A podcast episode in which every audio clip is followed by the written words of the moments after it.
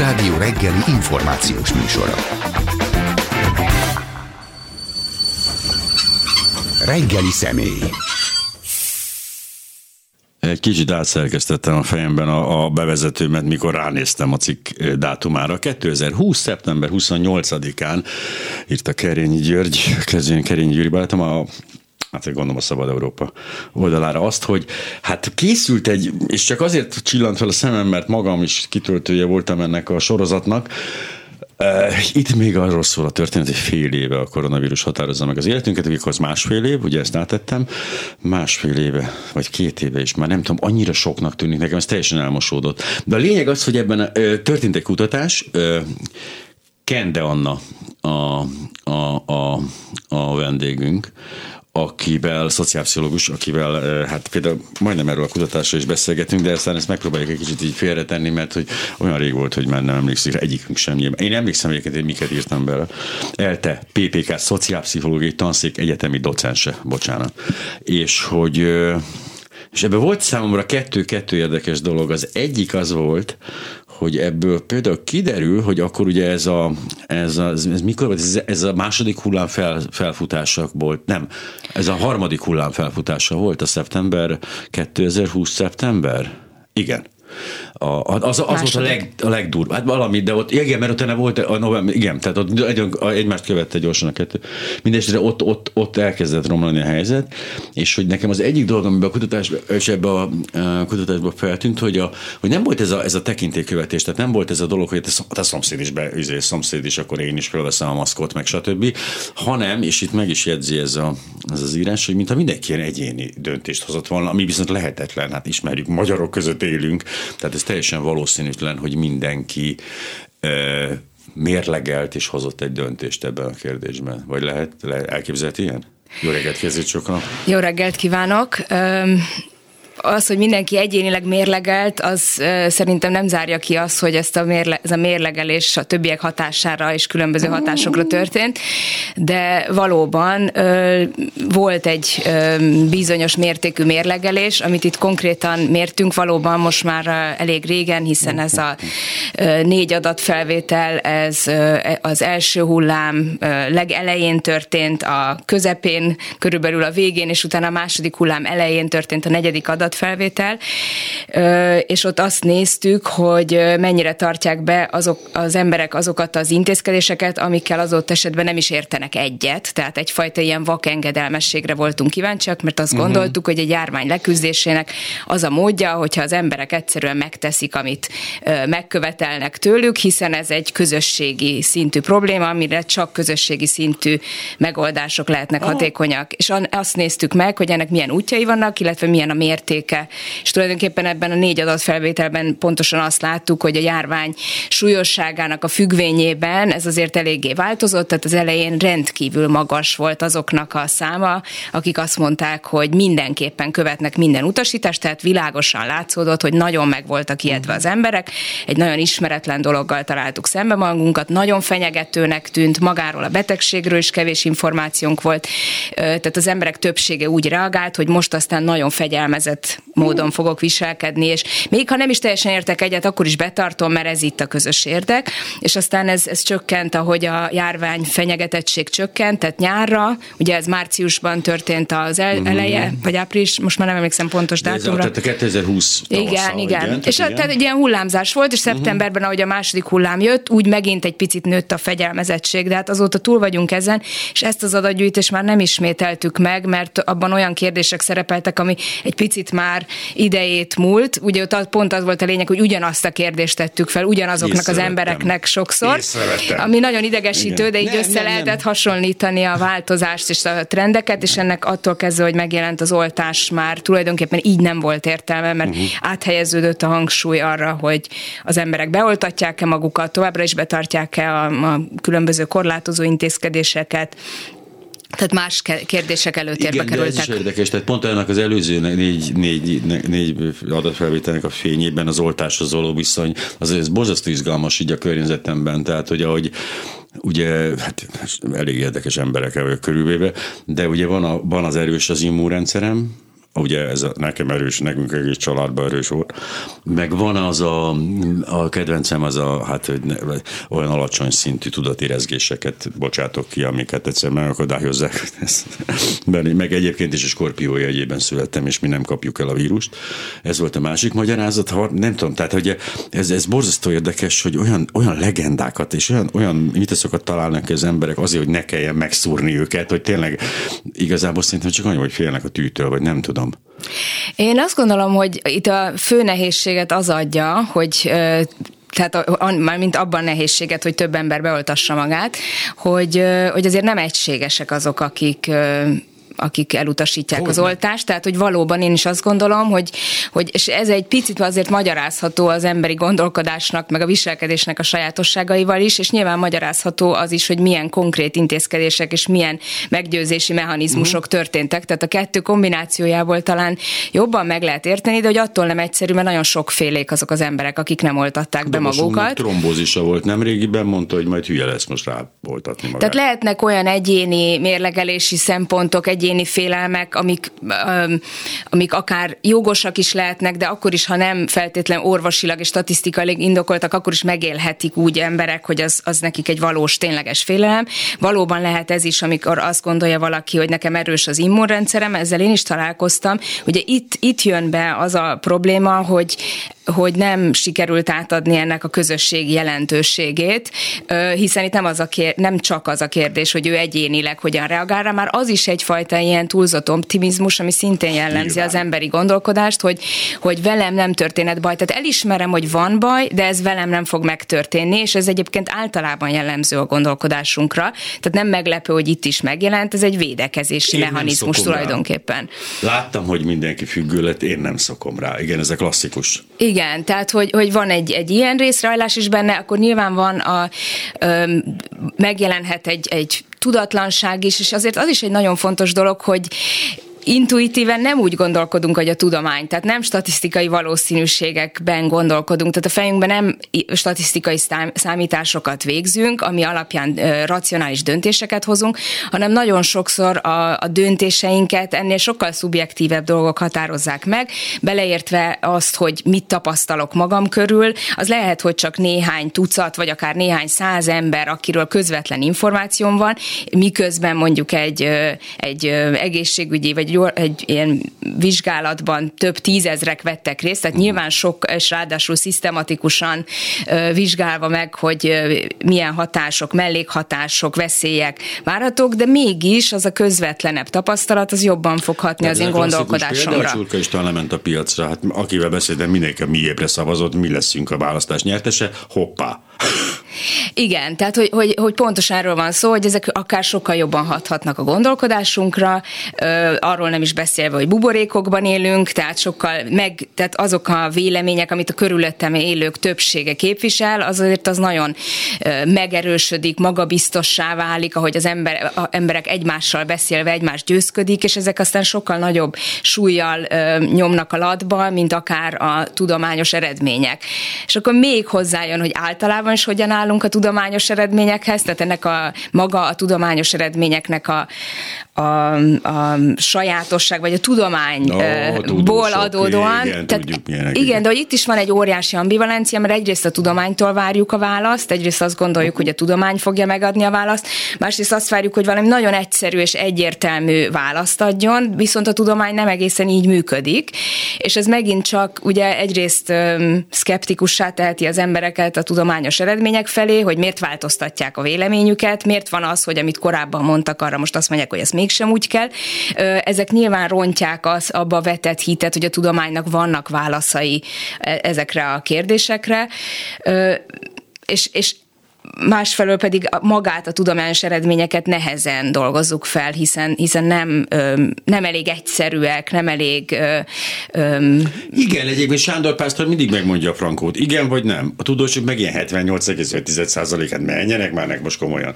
De, hogy, de meg én most visszagondoltam a tanulmányaimra, tehát például a tudomány működéséről semmit nem tanul az ember, amíg, amíg mit tudom közé. Szóval, hogy, hogy miért van az, hogy amit tapasztalunk, hogy miért van az, hogy tényleg a guru az mindig tudja a frankót, a tudós meg nem, és hát akkor ha a tudomány működését érteni egy kicsit az ember, akkor talán, talán közelebb jutna ahhoz, hogy, hogy csak a tudománynak vannak válaszai erre a kérdésre, tehát hogy nem hogy a tudománynak, mert más nem nagyon rúg labdába, és hát a fodrászok meg sose ismerik az igazi összeesküvéseket, tehát ennek bedölni ugye ezért nem nagyon lenne szabad. De hogy, a, de hogy miközben a miniszterelnök tudta a megoldást, hogy, tehát hogy, hogy működne egy nagyobb átoltottság, ugye a klasszikus mondata, a fél-ázsiai nép vagyunk, csak az erőből értünk. Ugye ez egy elég pontos definíció arra, hogy akkor mit kéne tenni, hogyha szeretnénk egy nagyobb átoltottságot. Ennek ellenére nem ez történt, hanem egy ilyen, nem is tudom, olyan félszívvel volt egy, elindult egy ilyen oltatási kampány, de hát ezt az Európa bajnokságot, labdarúgás, vadászati kérdés, stb. akkor megállt, de most megint, most megint látom, hogy most megint van, ugye most, hogyha ha minden jól megy, akkor most már nem lesz több ilyen sportrendezvény a közeljövőben, úgyhogy most megint, megint van járvány, de hogy ez így, ez elbizonyítaná az embereket simán. Igen, tehát azt gondolom tényleg, hogy ez egy elég sok tényezős dolog, és nagyon sok minden akadályozta azt, hogy, hogy magasabb legyen az átoltottság, ugyanakkor az is biztos, hogy nem csak Magyarországon történt ez, tehát uh-huh. hogy mhm. ez, ez nem volt specifikus, mondjuk az azért látványos, hogy a régióban mennyivel rosszabbak a, az olt, a, oltottsági mutatók, mondjuk, mint Nyugat-Európában, ami egyébként nem feltétlenül a kampánynak a sikertelenségével függ csak össze, hanem mondjuk Nyilván. a járványnak a sajátosságaival is, hogy, hogy talán lehet, hogy nem volt mindegy, hogy az első hullám volt nagyon félelmetes és nagyon fenyegető, mi pedig azt éltük meg, hogy nem is olyan veszélyes ez az első hullám, és hiába lett a második és a harmadik az extrém módon ö, magas, és nagyon ö, rossz számok, és nagyon sok ember meghalt, sokkal több a, ugye a egymillió ö, főre jutó halálozások száma, mint a nyugat-európai országban, tehát ez, ez egy óriási nagy tragédia, de valahogy nem így éltük meg, mert addigra már nagyon sokan eléggé szkeptikusak voltak a járványal kapcsolatban. Tehát lehet Ez egy, egy csomó olyan tényező. is lehet azért egy kicsit. Tehát ha megnézzük az Ukrajna, Magyarország, Ausztria tengelyt, akkor azért látjuk az adatoknak a, abba az irányba való folyamatos romlását. Hát sajátosan azért régiónként tényleg egyszerűen külön mozgott Nyugat-Európa és a mi régiónk. Ez, tehát azt gondolom, hogy ennek is lehetett egy hatással, de azért itt egy csomó, csomó minden ö, szem, tehát nagyon sok minden lehet, akár az is, ö, hogy például az oltásra való regisztráció, mint probléma. Tehát ugye Igen. van ez a, ez a nudge fogalom, ami arról szól, hogy így noszogatni lehet az embereket, nudge, hogy olyan nudge, döntéseket Igen, hozzanak, ami, ami mondjuk, amit szeretnék, hogy meghozzanak, és ezért azt teszem könnyűvé, olyan, tehát úgy terelem a, a viselkedést, hogy könnyebb legyen meghozni azt a döntést, amit én szeretném, hogy meghozzanak, mint a másikat, amit nem uh-huh, szeretnék. Uh-huh. Tehát továbbra is megvan a szabadság, hogy válasszon, de arra terelem, hogy ezt válasszon. Nagyon sok ország országban, Nyugat-Európában pontosan tudom, hogy központilag kiment egy értesítés mindenkinek, ahogy ment a listán sorra került, hogy itt és itt jelenjen meg oltásra. Nem tudom egyébként még milyen szöveg kíséretében előfordulhat, hogy egyébként még az is, de sőt, tehát az is borzasztó fontos, hogy milyen szöveg kíséretében Abszolút. kapja meg ezt, hiszen itt lehet utalni arra, hogy ennek milyen haszna van az egyén számára, lehet utalni arra, hogy milyen haszna van a közösség vagy számára, arra, egyébként vagy egyébként azt mondani, hogy kötelező kötelező és jelenjen meg, tehát sokféle szövege, vagy büntetés jár, vagy jutalom jár, tehát ezzel még lehet uh-huh. itt is sakkozni, de Magyarországon külön kellett regisztrálni, tehát a nudge, a noszogatás az abba az irány, egyszerűbb volt nem elmenni oltásra, mint elmenni. Tehát volt egy plusz lépcső, amit meg kellett tenni. Természetesen, aki nagyon motivált volt, és akinek volt digitális hozzáférése, kompetenciája, külön e-mail címe, az megtehette ezt, de ez már a kezdetektől nagyon világosan ö, leszakította Le, azokat a rétegeket, akiknek e, pont itt volt nehézsége, és tudom, hogy civil szervezetek jártak nagyon hátrányos helyzetű roma közösségekben, segítettek regisztrálni, e-mail címet hoztak létre, tehát ahol például nincs egy fix telefonszám, ott nem is volt olyan könnyű a regisztráció után, ugye azon a telefonszámra érkezett az SMS, uh-huh. hogy hova kell menni, tehát tulajdonképpen akadályozva volt, és nem elősegítve az oltáshoz jutás. Ez nem tűnt föl annak, akinek mindez könnyen ment, de ez, ez semmiképpen hogy sem egy... Abból indulunk ki, hogy ez tök természetes, 5 percenként megnézzük az e-mailyenket, tehát úgy, úgy nem vagyunk azért hogy hülyék, hogy azt gondoljuk, hogy mindenki így él, de azért van egy ilyen elképzelésünk, hogy ez az alap. De teljesen más kapni egy hivatalos levelet, hogy itt és itt kell megjelennem oltásra. Öm, és, és föl sem erül, hogy, hogy nem. Tehát, hogy, hogy nem nekem kell aktív lépést tennem, hogy eljussak az oltásra. Ebben az esetben Tehát, hogy ez... van egy réteg, aki azt mondja, hogy de hát már dehogy. Természetesen, de természetesen, de hogy a, a, a másik irányba lettek noszogatva az emberek, és nem arra mm. az irányba, hogy elmegyek. Tehát ezek apróságoknak tűnnek, de ez is nyilván fontos. A, a, nyilván az sem volt szerencsés, vagy Magyarországon is egy nagy problémát jelentett, hogy, hogy az oltások kvázi egymás ellen lettek az kommunikálva, volt, tehát nem volt egy egységes kommunikáció azzal kapcsolatban, hogy miért fontos, és hogy, hogy, hogy mi az alapja annak, hogy megbízunk ezekben az oltásokban, stb. Tehát, hogy itt, itt egy nagyon fontos bizalomvesztés történt, és ilyen táborokra szakadt az ország, hogy melyik oltásokat támogatja. Tehát, hogy azt hiszem, hogy, hogy valóban nem mindegy, hogy a meggyőzésnek milyen eszközeit használják. Valóban mindenképpen lettek volna olyanok, akik eleve már a, már a járvány előtt is oltásszkeptikusak voltak, tehát ez, ez mindenképpen benne volt a pakliban. Bár Magyarországon ez nagyon-nagyon szűk réteg volt a járvány előtt, azt figyeltem meg. Ez egy szűk réteg volt, de egy viszonylag növekvő te, számot mutatott, ami összefügghet azzal is, hogy nem voltak tapasztalataink, a, ezek a mai élő generációknak már nem voltak tapaszt, igazán tapasztalatai, tehát a gyerekbénulás volt az utolsó uh-huh. olyan betegség, amiről még közvetlen tapasztalatok voltak, és azért ez egyébként egy világszerte megjelenő trend volt, hogy ez az oltás szkeptikusság, de ez valóban egy szélsőséges és kis csoportot érintő dolog volt, nem merült föl, hogy az oltás az a, nem tudom, a szabadságjogok korlátozása, mm. vagy mit tudom én, tehát Nyilván, hogy ezek de a kérdések. később persze előkerültek ezek a dolgok, sőt most már egyre erősebbek ezek, de nem szórakoztatók. Annyira ez, ez vidám mondat úgy tetszik, ez az évtizedek óta nem volt ennyire közös élményünk. És hogy tényleg, tehát hogy pont azon gondolkoztam, hogy minden hátrányát borzasztó meghalnak sokan 30 ezer fölött, a gyerekek izé, kiszakítva a közösségből, izé, neurotikusak lesznek, aspergeressé változnak így automatikusan és egyebek. Ez vicc volt, ezt kérem, ne írják fel. De Igen, hogy... ilyen nem történik, de a mentális nem, nem, egészségre a, nagyon súlyosan. Nem, nem, most ez a, ez a tegnapi ja. cikk, hogy a sok tévénézéstől autista ja. tüneteket produkálnak a gyerekek, ez, ez volt egy ilyen anyag a tegnap, de semmi köze nincs a járványhoz. De hogy, mit akartam mondani? Tök elfelejtem. Ja nem, tehát hogy igen, hogy a közösségi élmény, ez nagyon furcsa, mert az, az még, a, mert hogy azon kívül, hogy mindenki élesztőt nevelt a, a, a stelázsin, meg hogy tenyeret dagasztott, azon kívül, és azt hitte mindenki, hogy visszamegyünk a kézműves hippikorszakba, és itt tényleg indián tollakat tűzünk a hajunkba, és mindenki szeret majd mindenkit, hogy amellett ez a közösségi élmény tényleg ad egy ilyen nulla, egy ilyen zéró pontot, azt vettem észre. Tehát ez, ez ilyen időszámítás kezdődött ettől a karantén, a keményebb időszaktól.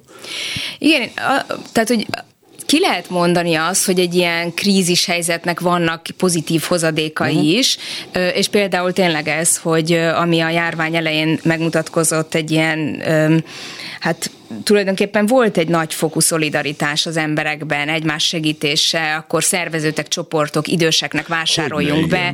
Tehát ezekre valóban nem nincsenek vagy kevésbé jelennek meg, amikor nincs egy ilyen krízishelyzet. Tehát a krízisnek van egy ilyen következménye, de itt azért most egy nagyon elhúzódó krízisről beszélünk, és most már azért ezek kevésbé látszódnak, most sokkal inkább a, látszódik például a mentális egészségre gyakorolt hatása a fiatalok körében az, ez az izoláció, ugye pont abban a generációban, ugye a középiskolások voltak a legtöbbet otthon, mm. hogy ezre, ez azért pont nekik lenne a legnagyobb szükségük a társaikra, és nem a szüleikkel összezárva 24 órában, tehát hogy, hogy ezek elég komoly problémák, amikkel... mindez a Facebook előtt történik, úristen. Hát igen, másfelől ugye pont az, hogy lehetővé vált az online oktatás, ez azért egy kicsit egy ilyen könnyű kiút is volt, uh-huh. hogy, hogy nem más megoldásban gondolkodtunk, hanem hogy majd távolról is lehet folytatni Zárójel, a tanulást. Ahol lehetővé vált, mert itt megint csak ugyanaz a helyzet, mint a mobiltelefon, az e-mail cím és a izénél. Hát egyrészt az is, másrészt, hogy egy, milyen színvonalon lehetett ezt megvalósítani, harmadrészt pedig, hogy, hogy a, a, az iskolába járás az, az nyilván nem csak a tanulásról szól, és ez mondjuk én egyetemen Főleg tanítok, nem. és a, az egyetemi hallgatóknak is egy nagyon-nagyon nehéz másfél éve volt, hogy nem találkoztak egymás, hogy kimaradt az egyetemi életből az, uh-huh. amit egyetemi életnek hívunk, és ez egy nagyon nagy teher volt a hallgatóinknak, és ugyan igyekeztünk segíteni rajtuk, de azért ez nem ment Ez könnyen, mi- és ez ezt nem lehet pótolni. Vissza? Tehát milyen, mivel járhat ez így? Mondjuk most nem az egyetemisták, nem, mert az egyetemisták csak kiheverik ezt előbb-utóbb. Ha- Nem biztos, hogy kiheverik, de most nagyon szeretném mondani, hogy én szociálpszichológus vagyok, tehát ja. én nem akarok belemenni a mentális egészség Aha, Aha, kérdéseibe, ja, de hogy abszolút, egy- abszolút, aki eleve hajlamos mondjuk a depresszióra, tehát hogy ez, ez, ez egy nagyon komolyan kell venni ezt a problémát hogy Az- mit okozhatott, de ez nem a szakterületem, és ezért nem szeretnék bele belemenni. Akkor, de, nem, csak De- nagyon komolyan benni, ez mit jelenthet ilyen esetben? Tehát itt Magyarországon, tehát még ugye egyrészt azt látom, hogy a, hogy a, a szomszéd kőbányára jár kiváltani az antidepresszánst, mert ha a, környe, a szomszéd gyógyszertebe váltja ki, akkor hát egy bolond. Tehát, hogy még mindig van egyfajta ilyen tartózkodás attól, hogy a mentális betegség az ciki. Nem megyünk el. Fog, fogunk fáj, akkor elmegyünk a fogorvoshoz, ha az emésztési problémáink vannak, akkor elmegyünk, de ha mentális bármiféle, akkor az ciki. E, Pedig hát közel pont az lenne, hogy most iszonyatosan meg kéne pörgetni ezt a dolgot, hogy igenis, tehát pszichológusok, pszichiáterek, nem tudom, aki hadra fogható, az valamilyen módon ezzel foglalkozzon, de közben van egy ilyen elzárkózás a másikon. Nincs nekem semmi bajom, csak iszom, ugye? Hát igen, tehát a mentális betegség az tényleg nem, az egy betegség, tehát az nem olyan, hogy összedje össze magát, és akkor elmúlik. Mindenképpen tudom ajánlani, hogy érdemes esetleg behívni egy szakembert, aki ért a ehhez a, részleteket témához, és a, de hogy igen. A tehát én- társadalom betegségét akkor... de maga a mentális betegséggel járó stigma és előítéletesség az nyilván részben az én szakterületem is, tehát ez egy, ez egy valós probléma, és ez egy valós akadálya annak, hogy, hogy valaki segítséghez forduljon, Ah, segítséget igen, forduljon. Nem is ez a kérdés, ez a kérdés, ugye, hogy, hogy, mi, hogy a kiút. Tehát, hogy mert ez, ugye azt várták sokan, azt vettem észre, hogy ez így jön egy járvány, és akkor vége lesz. Tehát lesz egy pont, ahol vége van, és nem lesz ilyen pont. Tehát egészen biztos, mutálódik, mutálódgat magának, itt leszünk, izé, tehát gyakorlatilag együtt fogunk élni ezzel a vírussal, tehát nem lesz egy megkönnyebbülés, nem lesz egy ilyen nagy felszabadító érzés, bár tettek erre kísérletet különböző nyitásokkal, jaj, mostantól, izé, de igazából nem lesz meg ez a közös élmény, tehát ez, ez gyakorlatilag egy folyamatos ilyen izé lesz, trauma. Nem biztos, hogy folyamatos trauma lesz, vagy folyamatos krízis nem ö, lesz. A trauma az persze Az más természetű, de hogy, mert hogy, hogy valóban lehet, hogy ugyanúgy, mint az influenzával megtanulunk együtt élni ezzel a betegséggel, és nem lesz ilyen mértékű. Amit én most ilyen kihívásnak tartok, ami most szerintem amivel foglalkozni kellene, mint előttünk álló probléma, az a, tehát ugye a a- az, akik vírustagadók, maszkviselés, nem tudom, hátrányt mond, meg oltás visszautasító csoport, ők érezték magukat, tehát hogy, hogy amikor az oltás megjelent, akkor ők érezték úgy, hogy, hogy egy ilyen elnyomott kisebbségi mm. csoport hátrányban vannak, diszkriminálják, stb. De ez a dolog meg fog fordulni, mert ugye most eléggé világos, hogy a, a az oltatlanok miatt élünk továbbra is egy járvány, járványhelyzetben, és ugyanazt most már lehet tudni, hogy a beoltottak is elkaphatják, de valószínűleg a beol, ha mindenki be lenne oltva, akkor az, hogy elkapjuk, az valószínűleg olyan mértékű lenne, mint az influenza, amivel együtt tudunk élni. És hogy ez egy feszültségforrás lehet, hiszen hogyha járvány köztünk marad, és szigorúbb korlátozó intézkedésekre lesz szükség, tehát nem a maszkviselésről beszélek, mert az egy enyhe kényelmetlenség, az nem korlátoz minket semmiben, de amikor valóban, mondjuk bezárják újra az iskolákat, ö, ha, ha akkor azt gondolom, hogy akkor viszont tehát megjelenhet egy türelmetlenség azok felé, akik tulajdonképpen nem oltották be magukat, és ezáltal azt gondolták, hogy potyautasként majd ö, megúszszák. Tehát, hogy mi beoltjuk magunkat, vége lesz a járványnak, ő megúszta az oltást, és elmúlt a járvány. De ha nem múlik el a járvány, akkor ugye... közös legelő problémája, igen. Abszolút erről van szó, ö, tehát hogy mivel olyan mérték vagy olyan számú az oltatlanok száma, ö, így ez feszültséget okozhat, hiszen világos, hogy az oltatlanok miatt történnek ezek a korlátozások, ami azért, tehát amivel valamit kezdeni kell, vagy úgy, hogy el és kell ez érni nagyon egy kényes egyébként, mert itt persze van a megoldás, hordjanak valami jelet, mondjuk egy sárga csillagot, azok, akik nincsenek beoltva, tehát elkülöníteni őket, tehát ez, ez ugye borzalmas, tehát az minden irány elég érdekes helyzetekhez vezethet. Hát igen, tehát erre Maradjanak mindenképpen otthon. ö, mindenképpen, de valahogy mégiscsak meg kell különböztetni, hogy milyen korlátozások hmm. járnak azoknak, akik nem oltották be magukat, és ki, ami jár, akik meg beoltották, hiszen hogyha mindenkit egységesen korlátozunk, mondjuk függetlenül attól, hogy adott intézményben mekkora az átoltottság, és hogyan érinti őket a járvány, akkor az viszont olyan feszültségeket fog kelteni, ami, ami akár valamilyen tényleg komolyabb konfliktusokhoz is vezethet. Igen, én épp ezt magyaráztam, hogy ez, a, tehát, hogy, hát ez, ez ilyen kirekesztő, és hogy ő miért nem. Nem is nem akarok neveket mondani, mindegy, egy viszonylag abszolút értelmes embernek magyarázta, hogy tehát az nem kirekesztés, hogyha nincs jogosítványom, nem vezethetem a teherautót. Tehát, hogy is mondjam, tehát, hogy a jogosítványom vezethetem ennyi. És hogy ugyanez a, ugye a védettség igazolvány, ugyanez lenne, hogyha nem kapták volna az emberek az első oltás után, miután nem szeretek védettséget, de megvan az igazolványunk, stb. Tehát itt azért egy kicsit el van ez a dolog csúsztatva, illetve most a harmadik oltás kérdése, hogy azért tudjuk nagyjából most már mindenki 5-6-7 hónapja kapta meg az oltását, és most az egésznek van egy ilyen furcsa, furcsa lebegés, hogy most akkor kiszámít oltottnak. Tehát Igen. nagyon érdekes, ez különböző kasztok lesznek. Az egyáltalán nem oltottak, az egy oltást kapók, akár mi ugye a legfelsőbb kategória vagyunk a jenzenesek, ugye egy oltást kaptunk, köszönjük szépen, ezzel végeztünk is. Nekünk a harmadik oltás, a második oltás lesz, ez egy elég menő dolog. Én éreztem egyébként, hogy egy kicsit coolabb vagyok a társaságban, de hogy, és valóban ugye azok a kasztok, akik ugye hát kínait kaptak, oroszt kaptak, stb. Úgyhogy egy elég érdekes rétegződés fog beindulni. Plusz azért olvastam ezt a tanulmányt, és tényleg nem arra van kiegyező a politikára, de ennek azért mégis vannak ilyen, még plusz egy ilyen politikai rétegződés is van az egész dolognak. Igen, az egész kérdés teljesen átpolitizálódott, ami abszolút nem segített a helyzeten, különösen a különböző oltásoknak lettek igazán talán így ebben a polarizált társadalomban különböző csoportokhoz kötve ki mit fogad el, és ugye itt pont ezt érzem annak, hogy ez szembe megy a tudomány álláspontjával.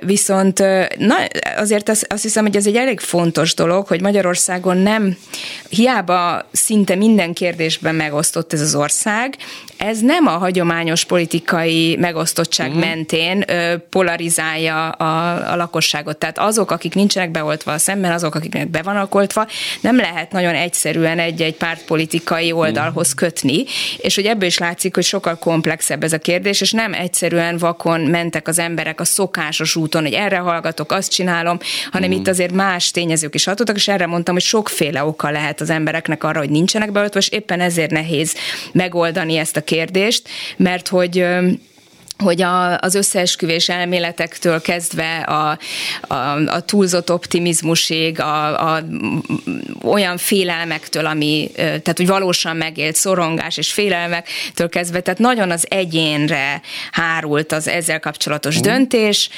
nagyon össze-vissza ellentmondásos kommunikációval találkoztak, hogy hol ebben kell, hol csak ebben az oltásban bízunk, hol minden oltásban kell bízni, szóval, hogy azt gondolom, hogy, hogy itt pontosan az az egyik probléma, hogy nagyon az egyénre árult a, a döntés. De ennek oka az is, hogy a központi kommunikáció pedig rendkívül visszafogott volt, és akkor most óvatosan fogalmaztam.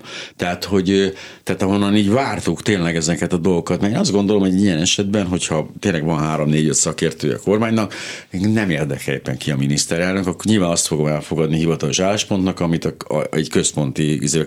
De mikor én propaganda leveleket kaptam folyamatosan a központban, miután regisztráltam meg ilyen hülyeségeket, és nem lehet egy olyan egyszerű kérdésre választ adni, hogy mit tudom én, hány beteg van lélegeztetőgépen, és attól hány van beoltva, akkor a pillanatban nyilván az ember a fodrászára fog hallgatni, a taxisofőre, meg a műkörömépítőre, akik hát viszont tudják a frankót, és hogy ez azért ez emiatt is félrement. És azért nincs a hagyományos egyébként, bocsánat, a hagyományos törésvonalak mentén a törés, mert hogy ugye azért nekünk bármilyen populista, és hát hogy is mondjam, enyhén, hát izé, aztán nem akarok erős jelzőket használni, de hogy minden esetre egy ilyen furcsa kormányunk van, de ők nem mentek bele azért ebbe a hülyeségbe, mint a, mint a mások, tehát a Donald Trump vagy a többiek, tehát ők azért a, a tudomány azért valamilyen módon tisztelték.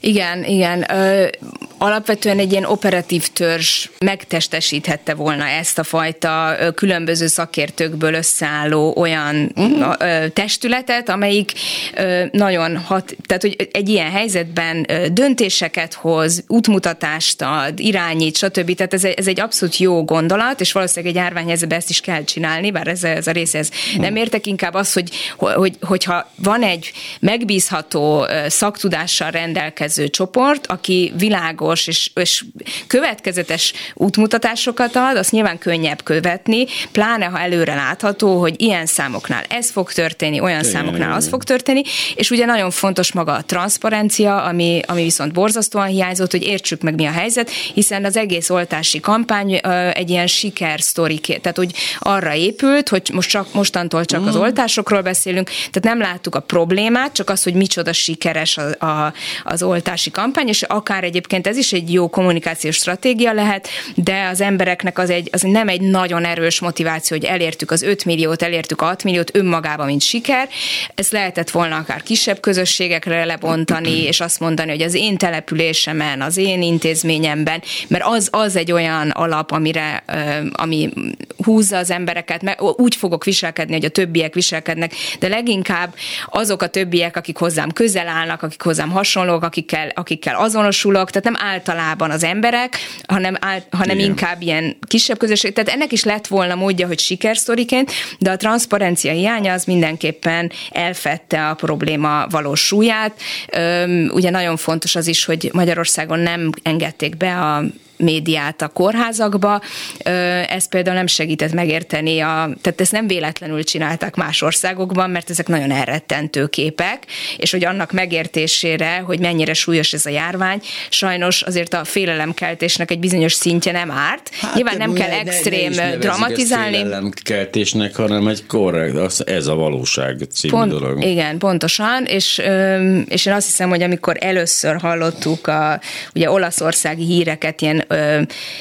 Orvosoknak a beszámolói, hogy a, a folyosókon fekszenek a betegek, az, az számomra egyébként annyira ijesztő volt, hogy ilyennel még soha nem találkoztam, hogy lehet, hogy egy ilyen fejlett országban ezt nem tudják kezelni. Tehát, hogy, hogy ezek, a, ezek nagyon fontos információk, hogy fölfogjuk a dolognak a súlyát, és ezek nyilván irányítják a mi viselkedésünket. Tehát, hogy sok, sok irányból lehetett volna másképp. Nem feltétlenül mondom azt, hogy, hogy, nem, hogy nem voltak sikeres és hatékony megoldások Magyarországon, nagyon sok ilyen is volt, de ugyanakkor... Én magam is hajlandó vagyok elismerni azt, hogy a gyakorlat, a kormány pont ilyen váratlanul érte. Tehát ennek a intézkedések jelentős része az nem egy direkt, direkt ilyen hatalom megerősítés, meg egyébként is ilyen elbújás, meg akkor inkább akkor valakivel cseszünk ki, ma úgyis járványban döntés volt, hanem tényleg próbálkoztak, néha hibáztak, szóval el tudom képzelni róluk, de az kétségtelen, hogy a, tehát arra gondolok, hogy talán ott is van néhány szociálpszichológus köztük is, aki elmondta nekik, hogy nem mutatjuk meg a kórházakat, akkor ez lesz, hanem szóval egyszerűen nem, igazából nem értem hatalom technikailag sem, tehát nem érzem indokoltnak ezt a, ezt a, ezt a teljes ilyen sötétben tartást, ezt a, ezt a, ezt a beteges titkolódást, ezt igazából nem látom, hogy hozott volna bármit is így a konyhára. A titkolózás biztos, hogy nem segített, sőt biztosan rontott is a helyzeten. Öm, azt gondolom, hogy mindenképpen azt sugalja, hogy van valami rejtegetni való, és ez semmiképpen nem növeli a bizalmat, már pedig most itt nagyon is a bizalomra lenne szükség ahhoz, hogy az emberek tehát együttműködő módon viselkedjenek, már pedig ugye egy járványkezelésnek az az alapfeltétele, hogy együttműködő módon viselkedjenek az emberek. Észszerű egyébként, mert pont ezen gondolkoztam én is, amikor olvasgattam még ezt a cikket tegnap, azt hiszem tegnap, hogy hogy van ugye ez a, ez a, a vak engedelmesség kategória, és úgy azt mondtam, ja, azt szerintem ez tök normális. Tehát én, aki aztán tényleg hát elég távol áll tőlem alaptermészetemben ez a dolog, de azt gondolom, hogy ilyen szituációban nem tudom eldönteni. Tehát nem vagyok orvos, nem vagyok izé, akkor nyilván azt gondolom, hogy hát akkor majd mondják, azt csináljuk, abból, abból lehet a legkisebb baj. Lehet, hogy hülyeséget mondanak, de erre kisebb az esély, mint hogy nem. Tehát a vakengedelmesség ilyenkor automatikusan jön, és így nem, nem függ egyébként a beállítottságtól. De hogy aztán ennek a gyengülése pedig, hát ez, ez, ez kimutatható volt, tehát az, itt gondolom, itt kellett volna azért még észbe kapni utoljára, hogy itt nem, nem stimmel valami, mert nem növekedett ez a dolog, hanem úgy láttam, hogy eléggé csökkent ez a, ez szóval... a szegmens. A vak engedelmesség az ugye nagyon-nagyon rosszul hangzik. Nagyon rosszul hangzik, és, azért is mondom, hogy na, És nyilvánvalóan az engedelmesség mellett mindig meg kell maradjon valamiféle kritikai érzékünk, hiszen a, a, a, a vak engedelmesség során visznek be, bele minket, akár embertelen cselekedetekbe is. Tehát, hogy a kritika, az, az meg kell maradjon, az nem baj, hogyha, hogyha közben megpróbálom kritizálni, megérteni, hogy, és akár adott esetben, amikor látom, hogy rossz irányban mennek a dolgok, akkor, akkor felszólal utalok ellene. Tehát nem ezzel van a baj, de hogy a vak engedelmességnek a, ugye nagyon rossz a hírneve a szociálpszichológiában is, hiszen nyilván csak hát a történelem sötét igen. pillanatai miatt kezdték el tanulmányozni, de az is kiderült, hogy igaziból az a fajta vak engedelmesség, amit tényleg annak tartunk, hogy én gondolkodás nélkül megyek a, a vezető után akármit is mond, ez azért nem nagyon jellemző az emberekre, tehát sokkal inkább jellemző az, hogy akkor követek valamit, hogyha van valami erős motivációm, hogy ezt megtegyem, például hiszek a céljaiban. Tehát azt gondolom, hogy tudom, hogy most valami embertelen vagy rossz dolgot csinálunk, vagy valamit, ami az elveimmel szembe megy, de van egy cél, amit viszont nagyra értékelek, vagy van egy sok közösség, ami fontos, annyira fontos számomra, vagy ugye ez, a, ez az identitásom, tehát ez vagyok én, aki ilyen, és ezért viselkedem adott módon. Tehát, tehát amit ezzel mondani akarok, hogy igaziból a vak engedelmesség abban a formában, hogy gondolkodás nélkül követek valakit, az nem létezik. Ilyenkor vagy az történik, hogy, hogy az erős vezetőre van igényem, és egyszerűen csüngök rajta, és mindenről azt gondolom, hogy amit ő mond, az, az csak jó lehet, vagy pedig arról van szó, hogy hogy erősen azonosulok egy céllal, és ezért, e, ezért alávetem magam egy Talán vezetőnek, és követem. Érdemes lenne külön választani azt a helyzetet, amikor elviszem a négy hónapos csecsemőmet beoltatni, mert azt gondolom, hogy hát én nem tudom, mi van abban az oltásban, de azt gondolom, hogy ez jó lesz neki, vagy az, hogy hát ezt a falut most kiírtom, mert utána nagyon jó lesz a nemzetemnek. Tehát ez talán két különböző kategória lehetne.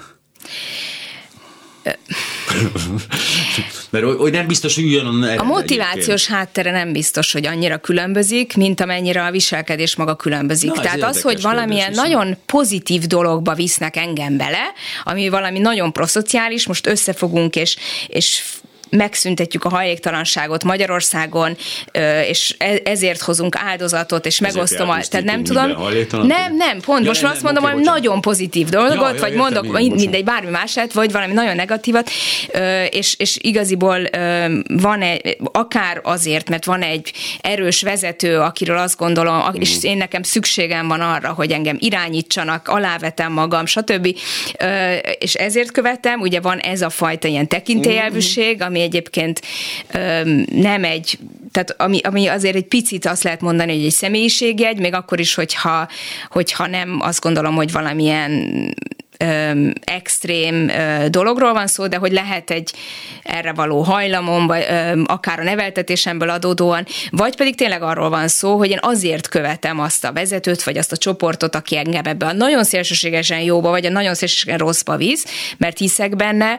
Ö, nem, tehát hogy nem ez, tehát nem azt különbözteti meg, hogy mi a cselekedet, hanem az, hogy mi motivál engem a követésre. A Tényleg ez izgalmas dolog, hogy itt K-Európában nekünk mindig vezetőink vannak. E, e, erre mondta ezt valaki, hogy ne vezessen már, ez egy hivatalnak, legyen a WC-be WC papír, és az adók legyenek ugyanannyi jövőre is, mint tavaly, ne vezetőre, mert engem nem kell vezetni, köszönöm szépen. Mit csinálnak ott ezek az emberek, akik e, e, igényük van egy olyan országban, ami mondjuk Svájc, ahol nem, vagy Hollandia, ahol nem vezetők vannak, hanem hivatalnokok, és intézik így az államügyeit, és nincs vezér, akit követni lehet, ott akkor labdarúgó csapatoknak szurkolnak, vagy rockstárokat választott. Biztos kell nekik valami valaki ilyenkor is. Igen ez azért tényleg összefügg a, a demokrácia szintjével, hiszen a demokratikus országokban azért kevésbé bo, ö, jelennek meg olyan emberek, akik ilyen karizmatikus mm. vezetőként próbálják ö, ö, vezetni a népet, tehát hogy, hogy eleve nyilván a demokráciában olyan mechanizmusok vannak, ami nem feltétlenül az ilyen, ilyen típusú hittem. vezetők. Donald Trumpig, ezt hittem én is. Hát igen. igen. Oké, okay, de ott jó, tehát most okay, ennyire politikai elemzésben nem, nem szeretnék nem, belemenni, de azért nem véletlen talán, hogy pont most lett egy Donald Trumpja az Egyesült Államoknak, uh-huh. így a demokrácia állapotából kiindulva sem. De mit akartam ezzel mondani, hogy... Ja, igen, hogy, a, hogy azért összefügg. Tehát igen, tehát nyilván összefügg a demokrácia állapotával, de, a, de szóval ez, ebben vannak elég erős egyéni különbségek, hogy mennyire ragaszkodik valaki akár ahhoz, hogy, vagy mennyire nosztal nosztalgiázik, hogy hát régen az aranykorban még milyen remek dolgok voltak, és mennyire retteg attól, hogy a dolgok megváltoznak körülötte.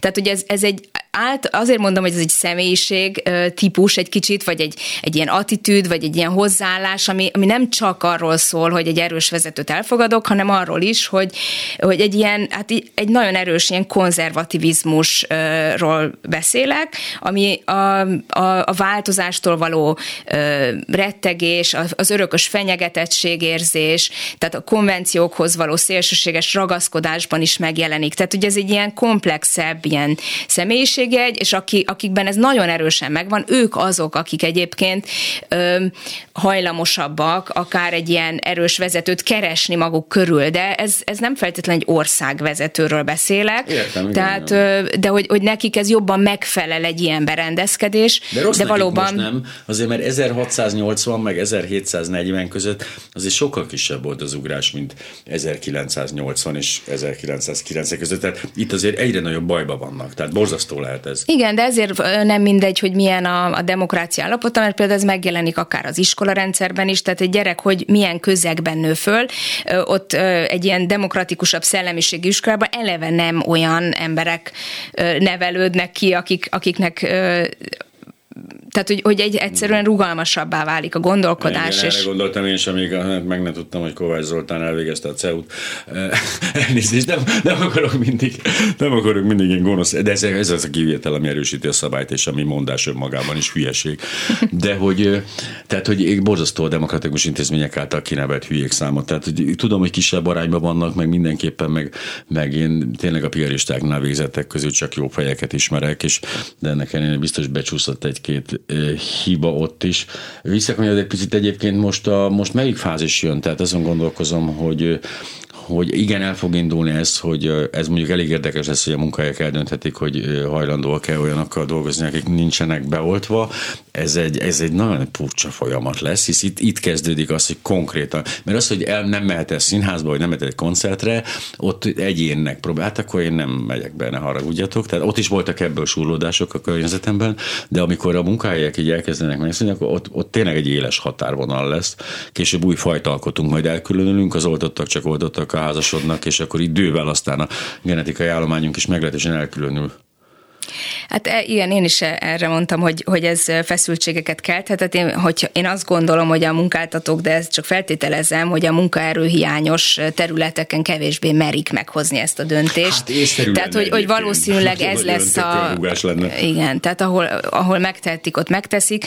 Nagyon jó lenne, hogyha nem ez lenne a döntő szempont, hanem megpróbálnánk valamilyen racionális, tudományosan megalapozott érvek mentén, közösségi érdekekre hivatkozva találni megoldásokat. Ez Egyébként tetszik, visszakanyarodva az iskola, és hogy, hogy milyen, tehát hogy hát nem tudom, most jött ki az Euróbarométernek egy olyan új eredményei, és abban azért elég lehangoló eredmények vannak arra vonatkozóan, hogy milyen a magyarok hozzáállása a tudományos és tudományos eredményekhez és összeesküvés elméletekhez, és miközben a tudományban általában bíznak, nagyon szerintem nagyon De szépen vissza... együtt éltünk. Igen, és ebben azt látom visszaigazolva, és itt látom az összefüggést az oltáshoz való hozzáállásra is, hogy, hogy, hogy nagyon hát Szóval, hogy egy ilyen iszonyú mennyiségű lexikális tudást próbálunk a gyerekek fejébe verni, és nincsen egy ilyen igazi élmény szintű, tehát nem, nem értik igazából ezeket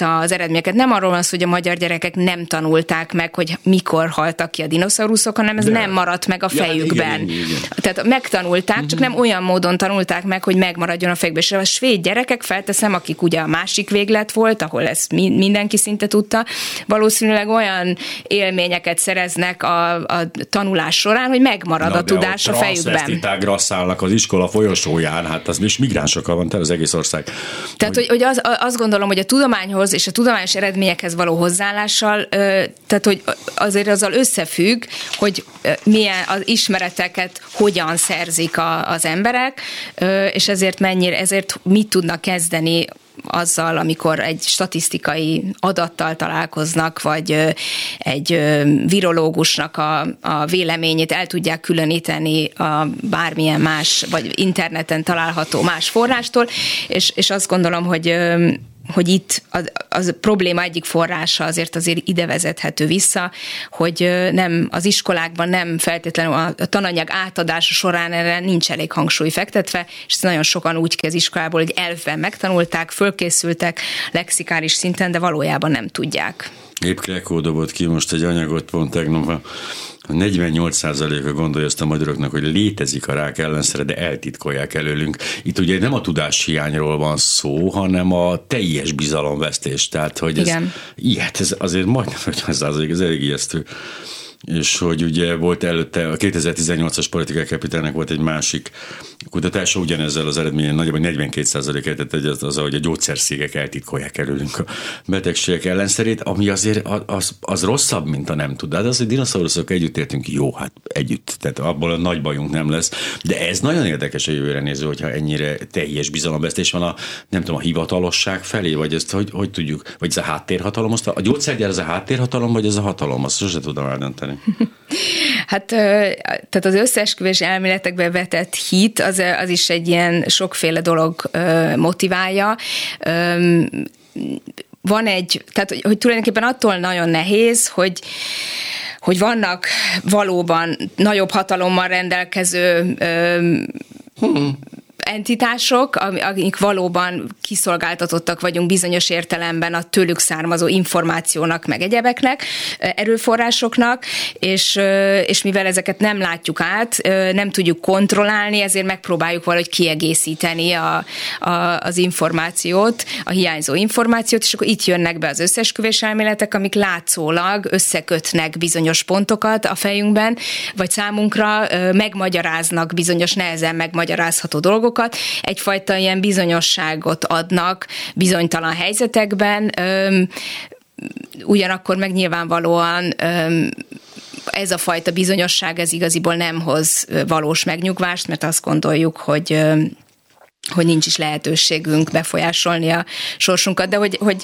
ennek bizonyos szintje mindenkire jellemző. Itt is nagyon ö, fontos megjelenni, hogy azokat az összesküvés elméleteket hisszük inkább el, ami egybevág amúgy is a nézeteinkkel, és alátámasztja azt, amit amúgy is gondolunk. Tehát általában sem úgy dolgozzuk fel az információt, hogy alaposan mérlegeljük, hogy ez most egy mellette, ez egy ellene szóró év, melyik ö, van jobban alátámasztva, hanem eleve másképp ö, értékeljük értékeljük azt az érvet, ami a nézetrendszerünket alátámasztja, mint amit nem, ami nem, azt lehet, hogy észre se vesszük, kimagyarázzuk, szóval elfelejtjük. Egyébként ijesztő, én, aki azt gondolom magamról, hogy én aztán tényleg az elemző elme, hát én abszolút, és én, mikor ilyen érzelmi döntéseket hozok olyan intellektuális kérdésekben, mert rohadtul nem azt kéne, és visszapörgetem, mert annyi, annyi kontrollom van, és rájövök, hogy tényleg valami ilyen teljesen hülyeség miatt döntöttem egy A és B között, és ez ijesztő lehet, hogy akkor mi lehet ott, ahol aztán tényleg 80-as IQ-tom számból, azért fokol. Brian, itt van az én kedvencem Brian Nassek, csak erre reflektál, hogy a valóság bonyolult és sosem tiszta, az olyan ideológiák, amelyek meg tudnak szabadulni ezektől a jellemzőktől, és egyszerű megoldásokat adnak a kérdésekre, mindig is népszerűek lesznek a kisebb kognitív kapacitással bíró emberek között. Ez egy csodálatos megfogalmazás. Ez volt, amit az előbb mondtam, a hülyék azt szeretik, hogy igen vagy nem. Nem, nem csak szeretik, a hülyék, és ez, ez egyetértek, de ez, ez nem mm. intelligencia kérdése tulajdonképpen, Hajrá, és a magasan képzett emberek is, sőt, igaziból azt lehet mondani, hogy az igazán, akik nagyon-nagyon beleáll beássák magukat a, a különböző, tehát még akár az oltás ellenesség kérdésében, ők nagyon-nagyon informált emberek, és nagyon sok információt gyűjtenek erről, de tehát, hogy össze lehet gyűjteni úgyis az információkat, nyilván nem élnek olyan forráskritikával, hogy az összegyűjtött információt úgy mérlegeljék, de ez egyáltalán nem igaz, hogy, hogy hát teljesen ez... egyszer, tehát hogy nagyon egyenes összefüggés lenne az intelligencia és az összeesküvés elméletekbe veletett hit Igen, között. paplajos szívsevész, de hogy, tehát, hogy nagyon magasan kvalifikált emberek, például egy csodálatos, fantasztikus, mondjuk más példát, egy csodálatos, fantasztikus filozófus a biológia területén lehet teljesen hülye. És sőt, mivel megkérdezik erről, ezért be is bizonyítja ezt. De hogy azért a forráskritika azért az egy elég erős jellemzője a gondolkodásnak, hogy azért nem, tehát nem ugyanolyan erejűnek tartom, mondom tényleg a műkörmös információját, mint a, az orvos kutatójét, tehát azért érzek egy pici, azért biztos van valami kis korreláció. Persze van összefüggés, a képzettséggel is, hogy hogyan mondjuk a, a, hogyan tudjuk földolgozni akár tényleg a, az olvasott információt, tehát természetesen hogy van, csak igaziból erre tehát, hogy az összeesküvés elméletekbe vetett hit, az, az és egyáltalán uh-huh. a, a, mondjuk akár a tudomány szkeptikusság mögött sokszor nagyon magas informáltság áll, de valóban akár nem, tehát hogy nem arról van szó, hogy a, a tudományos kutatók a saját szakterületükön élnének ezzel, de hogy által, az átlag populációban nincs ilyen egyértelmű összefüggés elfogadom, ebben. Ezt nyilván, nyilván, nyilván, ezt elfogadom ezt az évet, csak ö, igen, más, más, máshol húzunk meg a hat. Tehát én is azt gondoltam, hogy mindenki emlízé, tehát egy ilyen fehér répa, aki tényleg úgy néz magára és csorog a nyála. Nem, valóban ez az iszonyú energiákat látok, tehát iszonyú tanulási folyamatokat látok, de annyi, annyi hihetetlen mennyiségű hülyeséget meg tudnak tanulni az emberek, hogyha motivációjuk van rá, és nem állnak meg félúton, tehát aztán tényleg addig tolják, amíg rájuk nem szakad a ház. Viszont nekünk így lejárt az időnk, nem, nem látok kiírást, mehetünk a végéig, nulla nulláig, vagy hogy, hogy nézzünk most ki, vagy van előtte valami, még steppel valaki egy kicsit nekünk, énekel, reklám, semmi ilyesmi, én steppelek végig. Köszönöm szépen, közben ezt megbeszéltük a technikus.